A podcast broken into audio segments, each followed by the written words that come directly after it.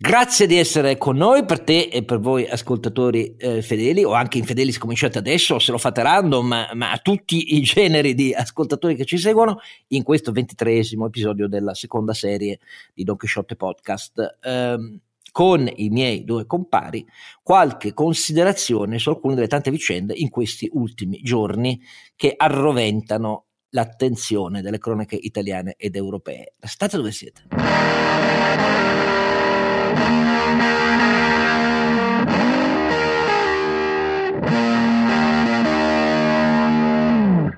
E il solito Don Chisciotto Scargiannino e i soliti, ma loro migliorano io no, e i soliti, eh, innanzitutto eh, senti, sentite subito in sottofondo la risatona sardonica e molto saggia del eh, Sancio. Come va Sancio?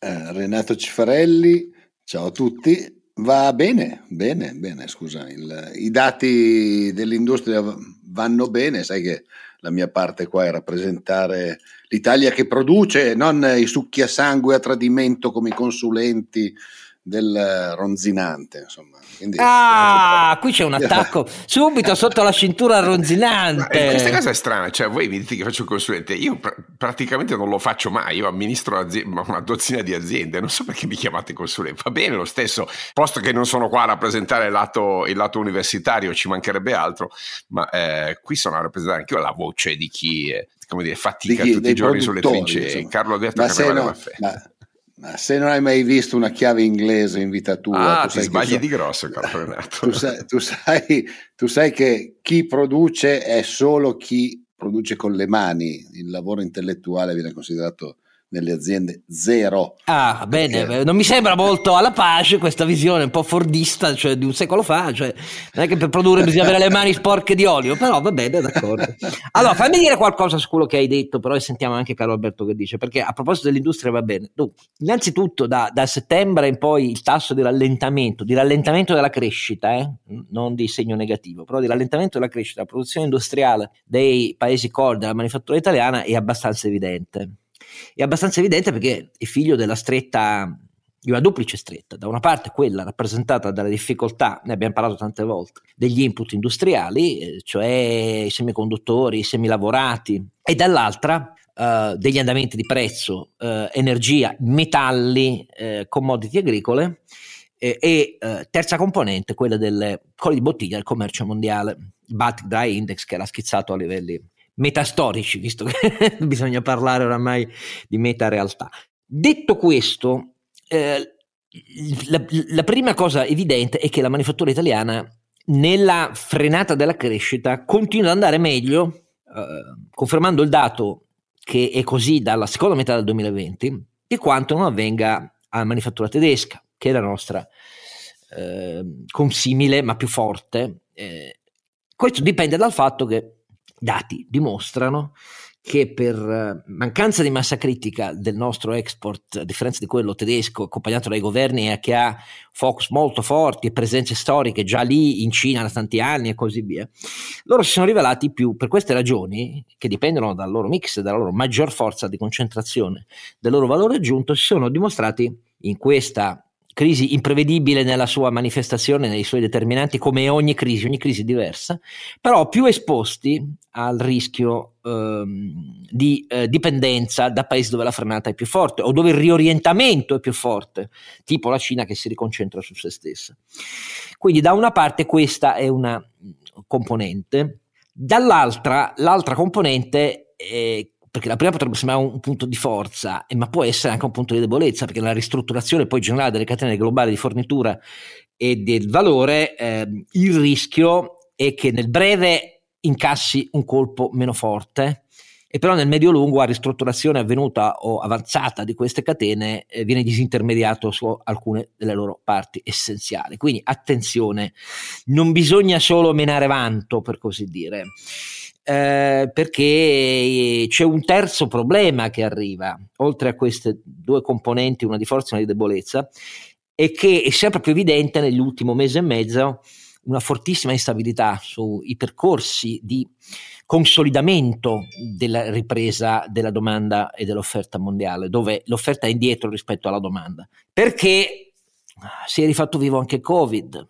E come si è visto, mentre gli andamenti dell'ultimo mese e mezzo, degli ultimi due mesi, erano al ribasso, in termini a doppia cifra, rispetto ad aumenti oltre il 100-150%, sia del Baltic Dry Index, quindi il commercio mondiale iniziava a risolvere alcuni dei colli di bottiglia, sia per alcuni prezzi, per esempio, di minerali, dopo i massimi storici raggiunti dal rame, dal nickel eh, e dai metalli che sono componenti essenziali anche della transizione poi eh, ambientale ed energetica, le ultime settimane con eh, aggravamento della condizione in alcuni paesi leader europei dei contagi, eh, degli ospedalizzati ehm, e soprattutto di fronte al toccare con mano che non ce la si fa a procedere verso tassi di vaccinazione sempre più alti. Aus- L'Austria, per capirci, ma non solo l'Austria. Ecco, di fronte a tutti questi fenomeni, alle ultime varianti, il VIX e il beta, cioè le, le, le volatilità del mercato, del mercato finanziario dei prezzi, hanno assunto ampiezze che, che, naturalmente riaprono un grande punto interrogativo su quello che è di fronte a noi, nel senso di commercio globalizzato, integrazione di domanda e offerta. La domanda eh, era ripresa in maniera molto molto forte, si vede da alcuni mercati come quello dell'auto che l'offerta stentava molto. Eh, adesso il rischio di entrare in una nuova fase di incertezza che dovrebbe invitare tutti i governi, almeno dei paesi avanzati, ad, ad assumere ottiche per così dire, di maggior determinazione su ciò che non ha funzionato fino a questo momento nella lotta al Covid. Ma mi fermo qua perché del Covid voglio parlare poco o niente. Però ecco, bisogna essere consapevoli di tutto questo. Proprio per questo io vorrei iniziare a parlare, però sentire voi, del giudizio che do sull'accordo che grazie alla delega, per me incomprensibile, che il governo Draghi ha dato ai partiti per allocare gli 8 miliardi che erano po- pochi, troppo pochi, su 23 miliardi complessivi della manovra in deficit, eh, dal MEF attribuiti ai partiti per, eh, come somma massima per eh, il primo mattone della riforma fiscale. Eh, e questa delega è stata esercitata dai partiti come potevano farlo i partiti. Alcuni dicono, bah, persino un accordo buono, forse sì, però il problema è che poiché il tetto stabilito dal MEF e la delega data dal governo ai partiti nasceva da una mancanza di volontà del governo di indicare lui la priorità di allocazione di questi primi 8 miliardi, eh, l'effetto è conseguente perché l'accordo che i partiti hanno stipulato eh, rivedendo eh, le aliquote legali ehm, oggi esistenti per l'IRPEF è un accordo figlio di non priorità, per così dire. Cioè questo accordo, come prevedibile, eh, concentra eh, i suoi maggiori sforzi eh, nell'attenuare ehm, le discrasie, le distorsioni e le iniquità di quel gradino molto forte che c'era nell'ordinamento fino a questo momento e che faceva scattare l'aliquota del 38%, che è un'aliquota molto elevata, con oltretutto tetti all'interno delle aliquote eh, legali eh, di fortissimo scoraggiamento dal lavoro aggiuntivo del reddito aggiuntivo perché effetto di bonus a capocchia assunti dai partiti negli anni precedenti, ehm, come il bonus 80 euro, per capirci, perché in questo bonus 80 euro non ho mai dato un giudizio diverso dal forfè eh, per eh, autonomi e professionisti fino a 65 mila euro eh, di ricavi al 15%. Ecco, tutti questi bonus creavano effetti distorsivi oltre a aliquote legali molto elevate e a scalini molto elevati. Ci sono scalini molto elevati dell'aliquota legale, scalini poi scaloni eh, quasi che erano vere e proprie spinte al nero che erano rappresentati dal tetto oltre il quale perdevi il beneficio del bonus 80 euro. Ecco, però l'effetto di queste misure concordate tra i partiti è di avere il massimo beneficio di agevolazione, si arriva fino a un 7% di imposta in meno eh, per i redditi dipendenti tra i 40 e i 45 mila euro. Resta un effetto significativamente positivo fino a eh, 55.000 euro, ma il più degli effetti sono questi.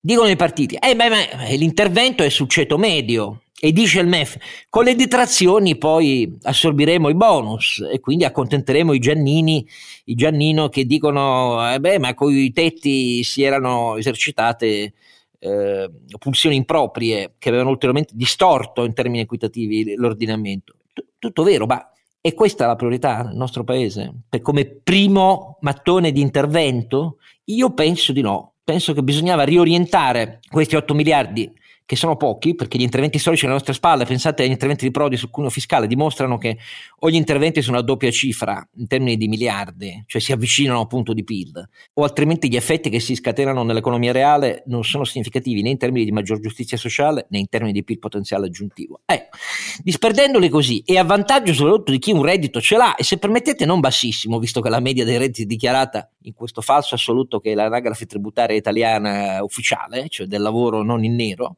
che vede un dato medio sui 20-21 mila euro, eh, capite che per me non ci siamo né da questo punto di vista né dall'altro. Io avrei preferito una somma più elevata, ma anche se di fronte a 8 miliardi concentrarla tutta solo sul cuneo fiscale, che è la parte contributiva, è tutta e solo riorientata a vantaggio dei soggetti deboli a cui questo welfare scassato e questo fisco italiano, questo sistema contributivo italiano, queste politiche attive del lavoro e politiche assistenziali del welfare, queste quattro componenti, fisco, contributi, politiche assistenziali e politiche attive del lavoro, consegnano a ogni crisi il conto della crisi, cioè ai giovani, alle donne, eh, agli incapienti fiscali, a cui questo intervento dei partiti non dà niente, e a i titolari di contratti a tempo determinato. Questa è la mia opinione. Si poteva fare? Sì, la penso come Tito Boeri e come Roberto Perotti e incredibilmente sì, eh, la penso anche come Confindustria che dice le stesse cose di Perotti e Boeri, anche se loro hanno scritto di no, e che incredibilmente non dicono neanche i sindacati, almeno da quello che ho capito io. Perché trovarsi con una Confindustria che però come Landini dice, diamo tutto alle vittime della crisi e, e interveniamo in, in, termini universali sul regime dei contributi, invece che fare cherry picking e scegliere discrezionalmente a vantaggio di quale constituency di contribuente dare i maggiori vantaggi, beh, questo non era mai accaduto storicamente. La particolarità italiana è che nei partiti, nei sindacati, mi sembra se ne vogliano rendere conto. Ecco, quindi io non è che do i voti, i partiti miserabili, i partiti perseguono i loro interessi Lì si concentra la più alta percentuale marginale di partecipanti al voto in un paese che ha un alto tasso di astenuti e di persone che nei sondaggi non sanno cosa rispondere, se vanno a votare o no e che cosa, e quindi i partiti hanno fatto così. Per me è incomprensibile che il governo non abbia dato un input lui, perché Draghi aveva sempre espresso priorità diverse da queste.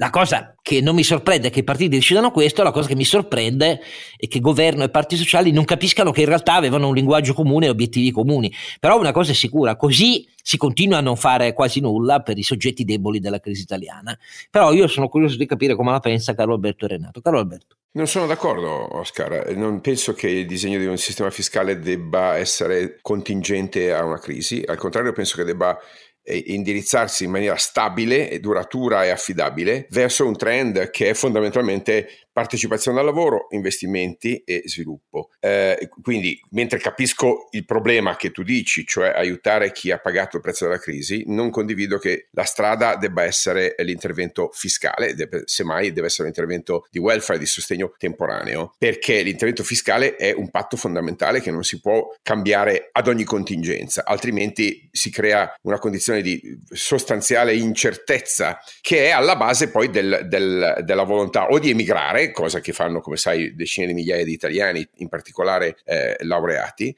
oppure di non investire o di investire altrove. Eh, quindi io penso che sono d'accordo con te sul fatto che la gran parte di questo tesoretto a deficit, ricordiamo che non esistono quegli 8 miliardi, sono 8 miliardi di deficit che, noi, eh, che il governo ha, ha, deciso, dal mio punto di vista in maniera inspiegabile, di, eh, di dedicare alla, eh, allo, dire, allo, spolpamento da parte delle forze politiche, quali prevedibilmente hanno fatto quello che le forze politiche fanno, cioè accontentato le proprie constituency, certamente non fatto il bene del paese. Quindi, come dire, by design andava a finire così, Oscar, francamente sì, mi stupisco questo... stu- del tuo stupore, cioè era by design questa cosa. No, io mi, mi stupisco del fatto che il governo abbia detto fate voi. Questo, questo no, io... io non mi stupisco, era intenzionale perché? ovviamente. Era ti diamo la polpetta, quindi mi spiace, ma responsabilità del governo. Eh, scusami, eh. Ah, cioè, eh. se tu dai a dei cani affamati una polpetta, cosa devi pensare? Che si mettono lì con ma il silver spoon e con... Eh, come, sono dai, pri- come sono il primo a dire responsabilità del governo, però un po' di stupore perché Draghi si comporti anche lui così come un conto qualsiasi. Io non voglio mettere croce a Draghi, io dico il governo perché la decisione del governo collettiva è... Il governo è lui, il governo eh, è lui. Tu dici, vabbè. Eh, eh, non mi sembra evidente che non è così. Però fammi tornare un, un, un, punto. Io penso che la strada disegnata dalla Commissione Finanze eh, del, del, del Parlamento eh, era in realtà una strada, diciamo, ideologicamente corretta, anche se del tutto evanescente. Infatti, si è ben visto che no, non ci troviamo ancora niente. Noi usciamo con le aliquote IRPEF senza deduzioni e detrazioni, senza un chiaro quadro previdenziale, che è come dire spariamo un bengala e vediamo cosa succede. Non si fa così, cioè non si fa così, si esce con una riforma fiscale complessiva che consente di valutare integralmente il disegno fiscale. Sparare quattro aliquote invece che cinque. Eh, peraltro voglio ricordare che ci ascolta che chi guadagna 51.000 euro o più paga più tasse, non meno, eh, eh, quindi è, è, un aumento delle tasse, esatta 50.000 euro, cioè non stiamo parlando, capite, dei ricchi, non stiamo parlando dei 500.000 dollari degli americani, stiamo parlando di una, eh, una cifra che in, nell'Europa di oggi non è collocabile attraver- nei, nei, benestanti. La verità è che il, il governo e il Parlamento in Italia stanno alzando le tasse a chi vuole stare al passo con l'Europa e hanno fatto un'operazione, mi dispiace, non di classe media, un'operazione dal mio punto di vista populistica, e cioè hanno hanno fatto l'errore che secondo me stai facendo tu Oscar, usando le aliquote fiscali come, ehm, come dire, compensazione per la crisi. Quello per me è un errore di design strutturale, quando le aliquote fiscali e in generale il sistema del, del, del, del, prelievo tributario fiscale de- ha un obiettivo molto chiaro, che non è quello redistributivo Oscar, quello è il mestiere del welfare. Il mestiere fiscale è quello di massimizzare l'incentivo alla partecipazione al lavoro, all'impegno e all'investimento. Se non chiariamo questo fatto, siamo sempre lì a, a tirare alla giacca eh, del, del, del, disegno fiscale per mettere toppe a, all'ultimo, all'ultimo, che grida di più alla crisi contingente. È veramente un metodo che, mm, mm, che distorce il comportamento economico del, degli attori e dal mio punto di vista non ha mai fatto bene a questo paese e continua a non far bene a questo paese. Non hai capito, eh, quindi te lo devo rispiegare in 30 secondi. Prova, prova, prova. Il problema è che tu, eh, assolutizzando ovviamente eh, il, la, la, tua posizione, mi eh, attribuisci, eh, deriva dal fatto che, uno, la mia opinione è che il riorientamento anche del fisco e soprattutto io come vedi parlo sempre però di politiche contributive, del costo del lavoro, del cuneo fiscale vero, va strutturalmente riorientato a vantaggio di chi da 25 anni, per effetto del fisco e dei contributi italiani e anche delle politiche attive del lavoro, è la vittima. Da 25 anni, quindi strutturalmente una riforma volta a quella, non è la compensazione dei danni del Covid, i bassissimi tassi di partecipazione, il record eh, dei net, il fatto di concentrare eh, l'IRPEF eh, e i, i, contributi su chi un lavoro e un reddito ce l'ha già, sono componenti strutturali strutturali di una riforma del fisco che deve, dovrebbe durare predittivamente senza essere toccata troppo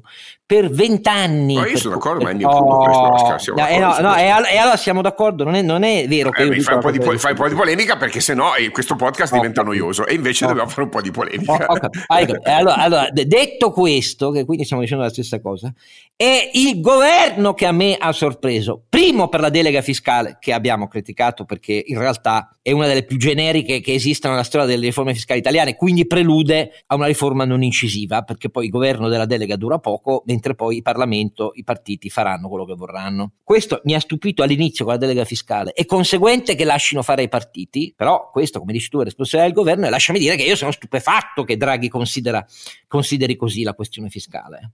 Cioè è una questione di cui si occuperanno altri, perché occupandosene altri i partiti danno quello che hanno nella loro cascina e che vediamo da 25 anni, che è questo qua.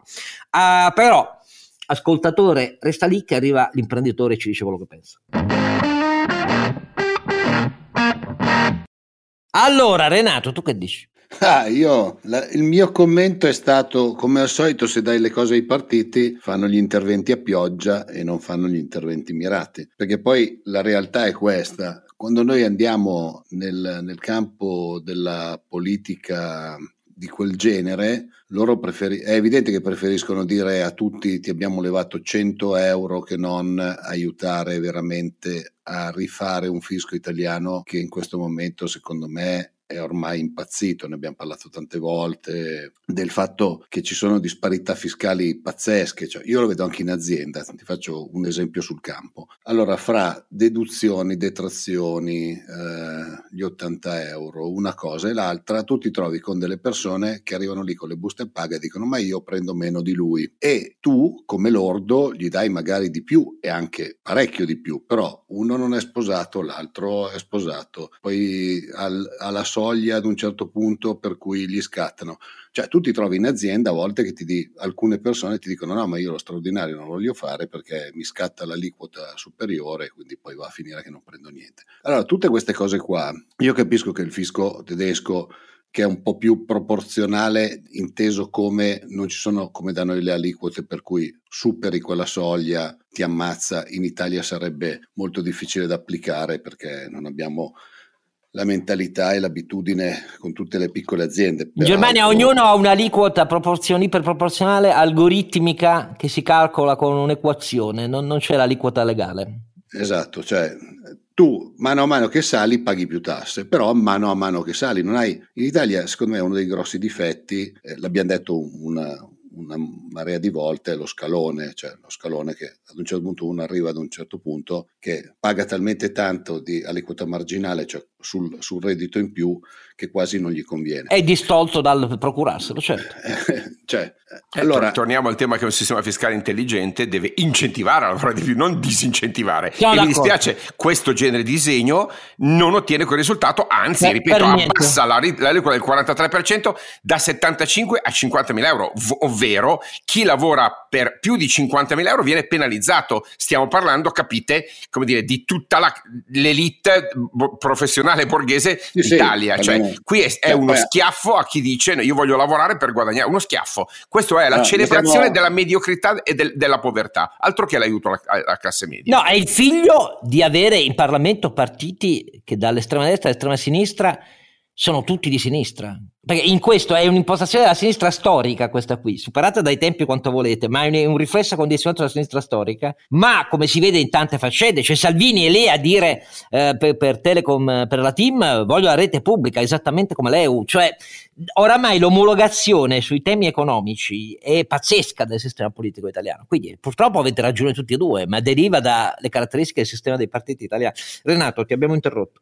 No, no, figurati, cioè, sono assolutamente d'accordo con voi che ormai ci troviamo davanti alla sinistra. No, quello che io volevo dire è che quando parliamo di 50.000 euro, allora, intanto ricordiamo agli ascoltatori, sono lordi, cioè non è che stiamo parlando di gente che prende 5.000, 4.000 euro al mese, stiamo parlando di, pre- di gente che prende 2.500 euro al mese, cioè non stiamo parlando di stipendi che uno dice ah quello guadagna 10.000 euro al mese netti, è giusto che paghi le tasse. Stiamo parlando di quadri impiegati con un buon livello, non stiamo parlando di dirigenti, stiamo parlando di persone che hanno una qualche responsabilità in azienda, quindi non della, della, elite, come diceva Carlo Alberto, quando dicono negli Stati Uniti tassiamo i ricchi, tassano gente che guadagna dal mezzo milione di dollari a salire. Qua in Italia, quando diciamo tassiamo i ricchi, siamo dieci volte più bassi, dieci volte. Quindi solo questo io volevo dire. Sì, sì, infatti certifichiamo la ricchezza in Italia è guadagnare 50.000 euro lordi all'anno, perché quella è la eh, massima. Questo... Tu, capisci, tu, capisci, che se eh, il, secondo l'anagrafe tributaria il, lo stipendio, cioè lo guadagno medio è di 21.000 euro, esatto. la gente ti dice, ah ma è gente che guadagna due volte e mezzo la media. Noi facciamo ragionamenti su conti falsi, questo è il problema. Eh. Falsi, falsi, dove naturalmente, perché l'incentivo stratificato nei decenni di un sistema fiscale così è il nero, questo è il punto vero, e l'elusione, oh, certo. l'evasione, il nero. Ma eh, cioè, le, eppure ne, ne, fanno una questione di lotta all'evasione come se fosse quella, ancora una volta, ai ricchi, alle imprese. Oh, fatemi dire sulle imprese poi. Sulle imprese, sorpresa nella sorpresa il mitico governo Draghi, quello dall'ottima descrizione delle prime 80 pagine del PNRR e dalla deludente invece eh, conferma delle sei missioni come le aveva scritte Conte, disperdendo questi, se va bene, 40 miliardi di euro di risorse aggiuntive ogni anno per 5 anni rispetto a 900 miliardi però di spesa pubblica totale. Questo ce lo si dimentica sempre, come se quei 40 miliardi fossero la rifondazione e il, il resto dei 900 miliardi di spesa però non ho capito, non ci occupiamo più. Ma detto tutto questo, dopo quelle ottime premesse, nella prima legge di bilancio, espressione di questa svolta, per le imprese, cioè per i protagonisti della ripresina 2015-2017, per quelli che dal secondo uh, semestre 2020 hanno ritrainato la, il vigoroso consolidamento prima e poi il rimbalzo in corso fino al 6% del PIL quest'anno, perché lo hanno fatto le imprese, i consumi interni iniziano a riprendere forza dal secondo semestre di quest'anno. Ma... E hanno ricominciato ad assumere, non dimentichiamo. No, no, hanno ricominciato ad assumere, hanno sconfitto l'ideologia per cui c'erano 2 milioni di licenziati in più e invece ce ne sono 700 mila in più dall'inizio dell'anno. Tutto quello che volete voi, alle imprese e al fatto che la componente della ripresa 2015-2017 erano ancora una volta gli investimenti delle imprese, soprattutto soprattutto la manifattura che esporta, malgrado i quasi 500 miliardi o più di 500 miliardi che faranno anche quest'anno battendo il record dell'export. Malgrado tutto questo, alle imprese si danno tre botte clamorose, perché Patent Box confermato, ucciso, quindi niente più detrazione del 50% di redditi ricavati, premiando i migliori a farlo, da eh, redditi ricavati da intangible, brevetti, design industriali depositati, schemi organizzativi digitali depositati, eccetera. Quindi quella roba Il risultato che si, che si, trasferiranno all'estero. Uno, due, eh, il decalage brutale di tutti gli incentivi Industria 4.0, che è stato invece il traino della ripresa 2015-2017, compresi gli investimenti non solo quelli in beni strumentali fisici, ma anche quelli per la formazione eh, digitale 4.0. Terzo, il rinnovamento di valori patrimoniali e del relativo quindi ammortamento dei beni strumentali, dei beni, degli asset, scusatemi, eh, patrimoniali delle imprese con 4 miliardi e 2 di tasse da pagare in più per effetto di questo. Sommati sono 13 miliardi tra minori agevolazioni e più tasse esattamente per quel segmento del paese che è quello che ha trainato sempre le riprese e che adesso è chiamato a investimenti straordinari perché la parte degli investimenti privati è maggiore di quella pubblica per fare i PNRR. Leggo sui giornali che l'esercitazione della ragioneria nel PNRR 40 miliardi dati alle imprese, detto così il lettore medio, giustificatamente il politico che non ha studiato, tutti quelli che volete. Il sindacalista pensa, ma di che cazzo parlano le imprese? Hanno 40 miliardi solo dal PNRR in più, come se fossero trasferimenti alle imprese. No, quelli sono soldi stanziati per agevolare i bandi che chiedono alle imprese di moltiplicare un multiplo di quei 40 miliardi, non sono trasferimenti, non sono soldi per le imprese. Ecco, un paese costruito su queste... Eh, questi misunderstanding in malafede il più delle volte, io mi chiedo davvero su cosa basi poi la sua boria del fatto che stiamo andando meglio degli altri, col debito che abbiamo, con la scrittura della regola europea. Ma io non lo so. Infatti, fia- infatti, Oscar, loro stessi dicono che è una fiammata di quest'anno, perché abbiamo fatto, ne abbiamo già parlato in diverse puntate, per gli anni prossimi la crescita del PIL è asfittica e ritorna ad essere quella ah, ho capito. prima. Cioè, la, la consapevolezza di tutto questo è come se non ci fosse. In questo momento noi recuperiamo, recuperiamo la grande crisi, ci si dimentica che quando tu perdi il 10%, fare più 10% non sei dove eri prima, tanto per intenderci, perché hai, ti manca ancora qualche punto. Eh, ma ti faccio un esempio, tanto per dire eh, le sfide che avranno davanti le aziende nei prossimi anni. No? Sappiamo che la filiera dell'automotive è molto forte in Italia ed è una di quelle che ci hanno aiutato a mantenere alto l'andamento del PIL. Eh, non so se avete visto che c'è un consorzio che come al solito fanno i tedeschi, perché i tedeschi sono capaci di mettersi d'accordo e quando ci sono delle sfide globali si mettono d'accordo, un consorzio che si chiamerà Catena X, che è basato su Gaia X, su, su quale avevamo fatto anche una puntata del podcast, che sarà praticamente una standardizzazione dei, dei sistemi elettronici di scambio dati di tutto il sistema automotive. Allora, quella cosa lì è la classica cosa che tutte le aziende italiane del settore automotive dovranno fare investimenti altissimi perché non dimentichiamoci che entrare in una catena eh, di quel genere vuol dire che tu devi rifare tutto il software dell'azienda, rimettere a posto tutte le cose della tua azienda per farli diventare tutti scambi elettronici e, ed essere all'interno del consorzio.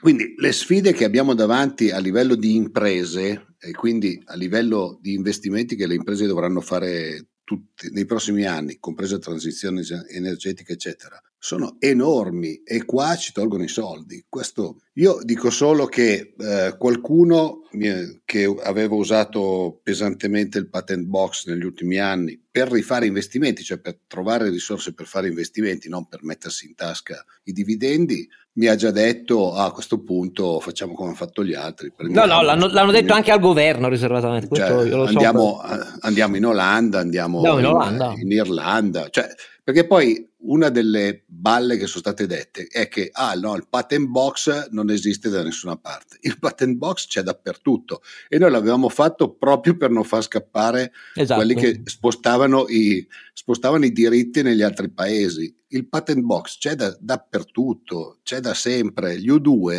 eh, visto che io sono appassionato di musica, ad un certo punto hanno preso tutti i diritti delle loro canzoni e li hanno trasferiti in Olanda per il semplice motivo che in Olanda pagavano il 10%. Perché anche loro che fanno, comunque sono sempre state una band, chiamiamola, impegnata, quando poi si tratta di milioni e milioni e milioni di tasse, vanno a vedere dove si può risparmiare. Lo ripeto sempre, il lavoro di uno che fa il gestore di azienda è ottimizzare le risorse. Non è evasione, non è elusione, è ottimizzazione delle risorse. Sempre di fisco, fatemi dire una cosa perché Carlo Alberto se ne è occupato molto più e molto meglio di me eh, per anni e riguarda l'indagine fiscale che la Procura di Torino ha aperto ed è in corso sul bilancio della Juventus eh, caveat, non voglio e non mi interessa demonizzare la Juventus e vi spiego perché. Perché da molti anni, io sono un critico da molti anni, dalla legge Veltroni in poi, di come il sistema istituzionale italiano ha considerato ehm, le ehm, squadre eh, professionistiche eh, sportive italiane dopo aver detto che erano società a fini di lucro. Quindi stiamo parlando di decenni oramai. All'epoca All'epoca il passaggio a questa forma giuridica, la sua consacrazione, avvenne con le classiche deroghe che si fanno in Italia quando ci sono eh, dei, delle mutazioni trasformative e venne concesso loro di quotarsi senza avere gli asset, a differenza che eh, in altri grandi campionati europei, quindi con una volatilità del titolo by design, come dice Carlo Alberto, eh, venne concesso una deroga eccezionale alla regolarità contributiva dei pagamenti ai loro dipendenti, ai loro giocatori, ai loro manager, ai loro dirigenti. Eh, una deroga che si confermò nel tempo eh, con alcuni club che non la facevano per non farli fallire, ma di fatto sollevando un'eccezione perdurante e permanente agli obblighi del codice, fischi, del codice eh, fiscale del codice civile italiano.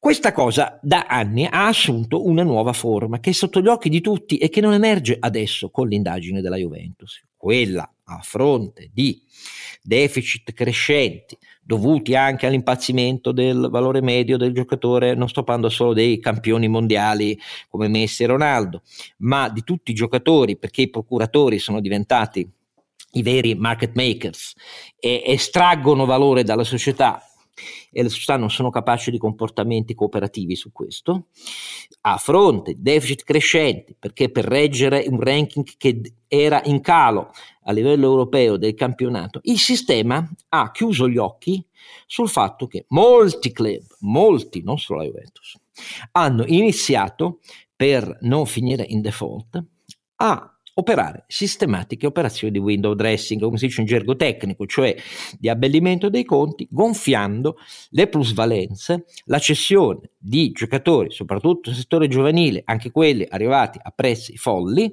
e con quelle plusvalenze reggere un conto economico che risultava artefatto rispetto agli effetti dell'equilibrio patrimoniale della società. Certo, direte voi, l'indagine in corso della Procura di Torino rileva però un punto apicale, perché se in tre anni su 322 milioni di plusvalenze 282 milioni appaiono um, a prima osservazione non siamo in giudizio, non certo in giudizio, c'è solo l'indagine, ma durante l'inizio dell'indagine ai PM del tutto sospetti, compreso quindi eh, accordi eh, contabili per eh, il pagamento dei campioni eh, non ufficiali, non attraverso scritture ufficiali, parte del bilancio, eh, siamo in presenza di un atteggiamento criminale che vanno colpiti e sanzionati. Il problema, se mi consentite, non è tanto questo, è il fatto che il sistema è sotto gli occhi di tutti da anni e la politica e le istituzioni italiane non hanno mai avuto il coraggio di dire che un sistema sportivo, se fatto da società che sono società a fine di lucro come tutte le altre imprese, deve essere in regola, altrimenti l'effetto è quello di avere comportamenti di questo tipo. Uno, due e di decadere comunque nel suo valore complessivo, perché basta vedere la vendita negli ultimi anni di diritti televisivi dei campionati di Serie A di tutti i grandi paesi europei, il Regno Unito, la Germania, la Spagna, la Francia, per capire che l'effetto è stato questo. Non è il fatto che sono diventati tutti brocchi in Italia, ma che abbiamo degli operatori di sistema, cioè i club, le cui gambe sono minate da una patologia crescente. Carlo Alberto, tu te ne sei occupato molto meglio di me, ma come cazzo è possibile che il sistema istituzionale italiano abbia guardato tutto questo e adesso tenti di lavarsi le mani dicendo Juventus criminali? Eh, perché il sistema calcio non è un sistema economico, è una continuazione della politica mh, fatta calciando un pallone, se posso dire. No? Eh, fammi dare due numeri usciti dall'ultimo report eh, del, di AREL di, di, PwC. In questi ultimi cinque anni, 2015-2020, eh, il valore della produzione del calcio italiano, quindi A, B e C, è stato più 5%, il risultato netto meno 22% e i debiti più 10%, siamo arrivati a oltre 5 miliardi. Eh, il fatto che il calcio continui a essere insostenibile da oltre 12 anni non eh, fa segnalare un minimo livello di sostenibilità sembra una storia dell'Italia e in effetti è una Alitalia, cioè è i circenses che eh, la politica accetta di vedere. Tra l'altro distruggendo invece un patrimonio importantissimo. Ricordo che la nostra nazionale ha vinto gli europei, quindi in termini di performance sul campo il calcio italiano ha ancora tante cose da dire, è che la ah. politica si rifiuta di eh, farlo diventare un'industria lo considera tuttora eh, un divertissement per tenere buoni i tifosi e questa è una duplice responsabilità gravissima secondo me. Uno, quella politica e l'altra quella economica, cioè di non sfruttare un asset straordinario che invece gli inglesi, gli spagnoli tantissimo negli ultimi dieci anni, ovviamente lo vedete ultimamente, Germania e Francia altrettanto, stanno sfruttando. Il calcio rimane uno dei prodotti europei più importanti al mondo, vogliamo dirlo. L'Italia ha perso quote eh, su questo fronte gravissime. Tornando però al tuo punto, bilanci. È evidente che nella valutazione di un asset intangibile come il valore di un giocatore, o noi abbiamo meccanismi di mercato, di comparazione e di confronto, oppure l'arbitrio. E in certi casi a questo punto l'abuso, io spero di no ovviamente perché ritengo la Juventus una eh, eccellente società dal punto di vista della storia e non, e non, lo dico da tifoso, io di calcio onestamente non capisco niente, For, un po' di più diciamo così di, di, di, bilanci e di economia aziendale ma di calcio onestamente poco. La Juventus è solo la punta di un iceberg, il, il, meccanismo, e tu fai bene a ricordarlo, io nel 2015 ero parte di un team della FIGC che aveva proposto una piattaforma, un marketplace trasparente per cui la valutazione di tutti i giocatori era comparata in modo tale da intervenire alla radice del problema, alla radice del problema, no? con un sistema contabile riconciliato in modo tale che il sistema calcio adottasse la trasparenza. Secondo te che risposta ho ricevuto dalle autorità e dalla politica? Non se ne parla nemmeno. Dire, l'opacità è intrinseca al modello e faccio benissimo, allora, così state uccidendo il futuro del calcio, ovviamente, che dovendo diventare un business, con l'arrivo di internet, peraltro, la strada era di un business globale, voi state azzoppando uno dei, dei prodotti più importanti dell'economia nazionale e della cultura nazionale. Non gliene fregava assolutamente niente. Eh, quello che contava per loro era fondamentalmente andare avanti così, tamponare, sperare che, eh, eh dire, che, non, che non ci fossero bolle particolari il tema del, dell'arbitrio, ripeto, e speriamo non dell'abuso, della valutazione dei singoli giocatori che produce queste plusvalenze che fanno maquillage, cioè tamponano le bilance perché diciamo sovravval- sopravvaluti, sopravvaluti asset, dici che un giocatore brocco vale come un campione e siccome nessuno te lo può contestare perché non ci sono meccanismi eh, oggettivi, è come avere una contabilità privata non riconciliabile, capite? Quindi esatto, stiamo esatto. minando le basi fondamentali dell'economia, manca la, la, la, dire, la capacità capacità di, eh, di, attribuire un valore oggettivo a eh, un asset. Quindi investitori o semplicemente meccanismi di scambio cadono. Ora, la mancata volontà di stabilire meccanismi di mercato, scusa se uso questa parola, di mercato, cioè di incontro fra domanda e offerta verificabile, certificabile e tracciabile. È un, un, una, una, un, peccato originale del disegno stesso della politica e delle istituzioni.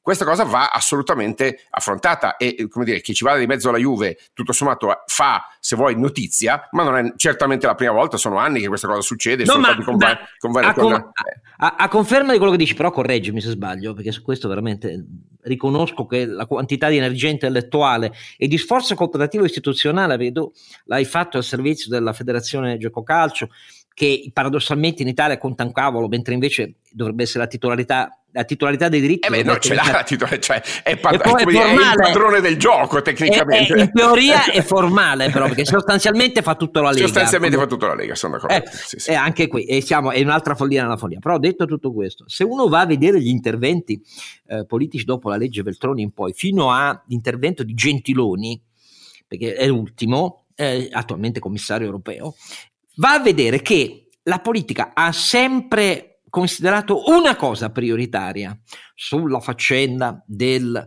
monte diritti televisivi che è, dovrebbe essere considerato nel calcio globalizzato per un football come quello italiano, doveva essere considerato la prima priorità di aumento delle risorse di sistema con un'ottica mondiale, mondiale come hanno fatto gli spagnoli, recentemente i tedeschi e meglio di tutti i britannici.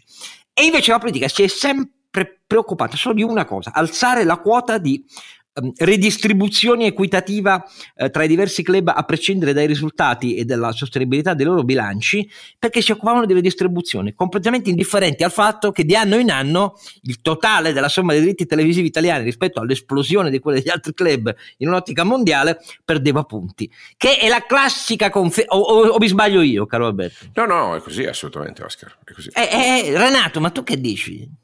Io dico che il calcio non mi è mai piaciuto proprio perché cioè, negli ultimi anni, allora, non sono particolarmente appassionato, ma negli ultimi anni mi sono ulteriormente disaffezionato dal calcio, proprio perché eh, ormai è diventato un, un, circo, come si diceva prima, no? quindi è fatto, è fatto di, di troppe cose false all'interno di questo mondo che a me non piacciono molto. E una di quelle sono i bilanci perché io capisco benissimo l'esigenza eh, di tenere in piedi le società, perché figuriamoci, facendo l'imprenditore eh, è una cosa che capisco, però quando è sotto gli occhi di tutti che eh, i bilanci sono tenuti insieme in modo, diciamo, creativo, tanto per, per usare un metodo, cioè per non essere troppo cattivo, e tu hai quotato eh, le aziende basandoti sul fatto che la passione delle persone gli farà comprare le azioni, eh,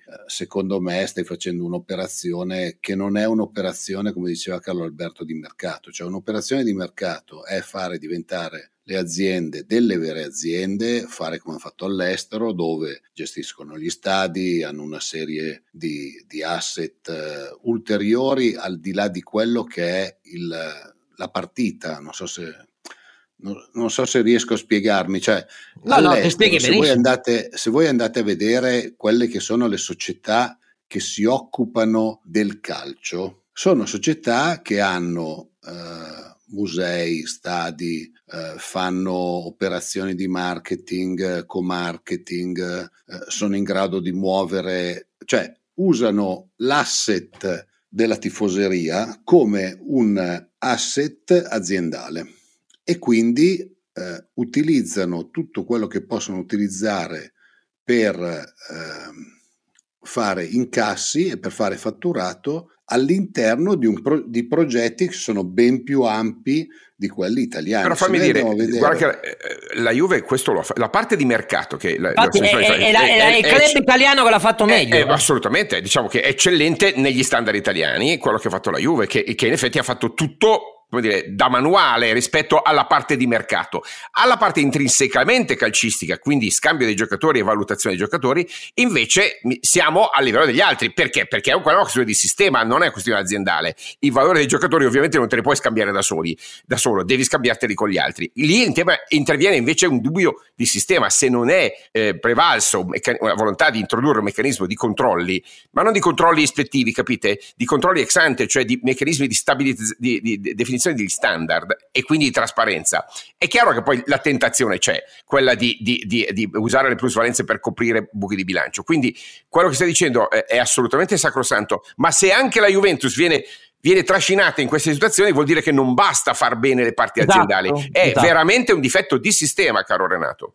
Esatto, esatto. No, no, ma eh, allora mh, mm, probabilmente mi sono, mi sono, spiegato male io e siccome avevamo detto non parliamo in particolare della, della, Juventus, io parlavo di sistema in generale. Sul fatto poi che eh, se tu sei all'interno di un mercato ti debba comportare secondo gli standard di quel mercato, credo che sfondiamo una porta aperta, nel senso che tutti Il problema è sappiamo... che, come vedi, la coercizione ad assumere la propensione al window dressing e di sistema in Italia. C'è poco da fare. Io questo la penso come sì, caro sì, certo. Alberto e, e, dico questo per chiudere.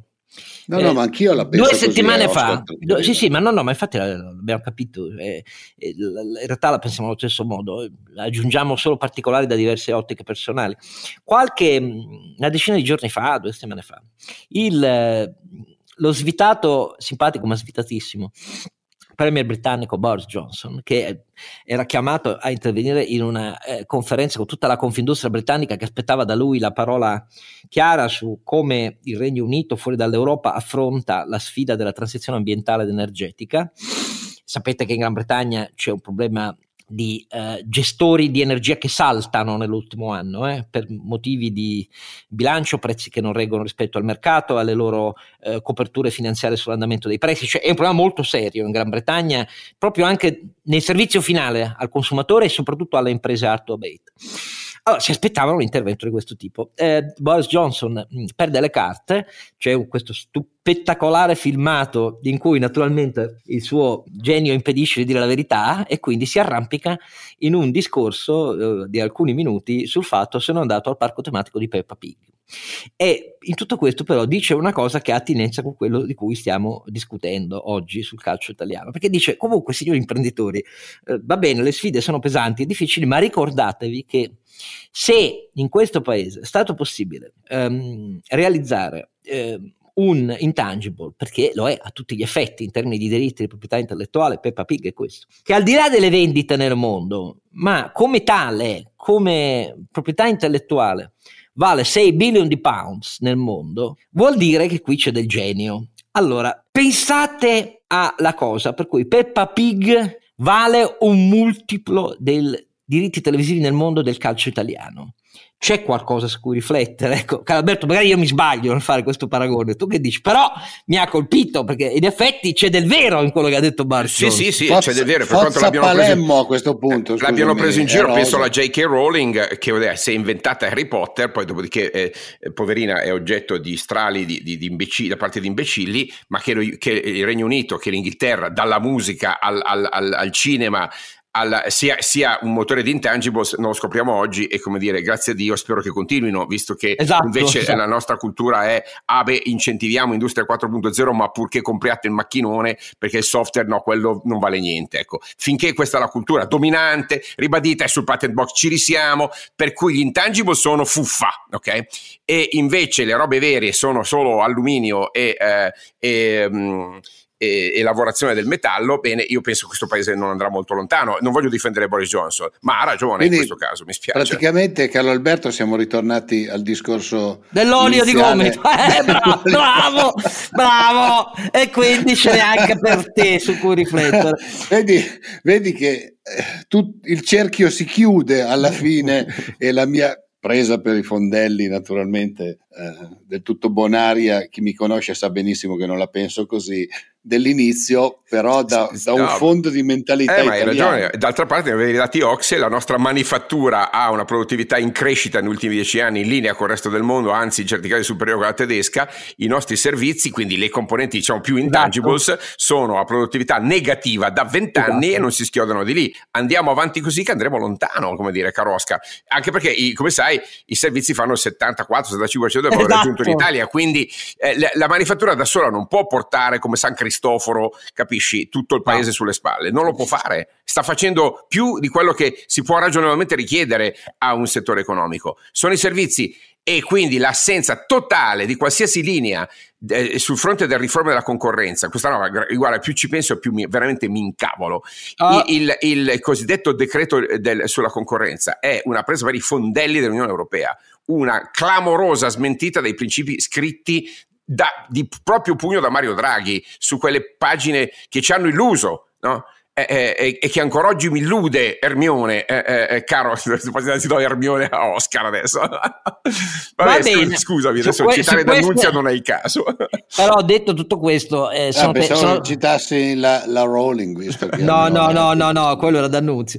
Allora, eh, come vedete, noi non siamo ottimisti, però siamo realisti, perché poi l'Italia che fa, malgrado tutto, c'è, è quella che tiene in piedi l'Italia nel mondo. L'essenziale è tentare di capirlo, se non lo si capisce neanche sotto il governo Draghi, ai, ai, ai, signora mia. E su queste note non mi resta, ringraziando i miei eh, compari che sono molto più lucidi e intelligenti di me, darvi appuntamento al ventiquattresimo episodio.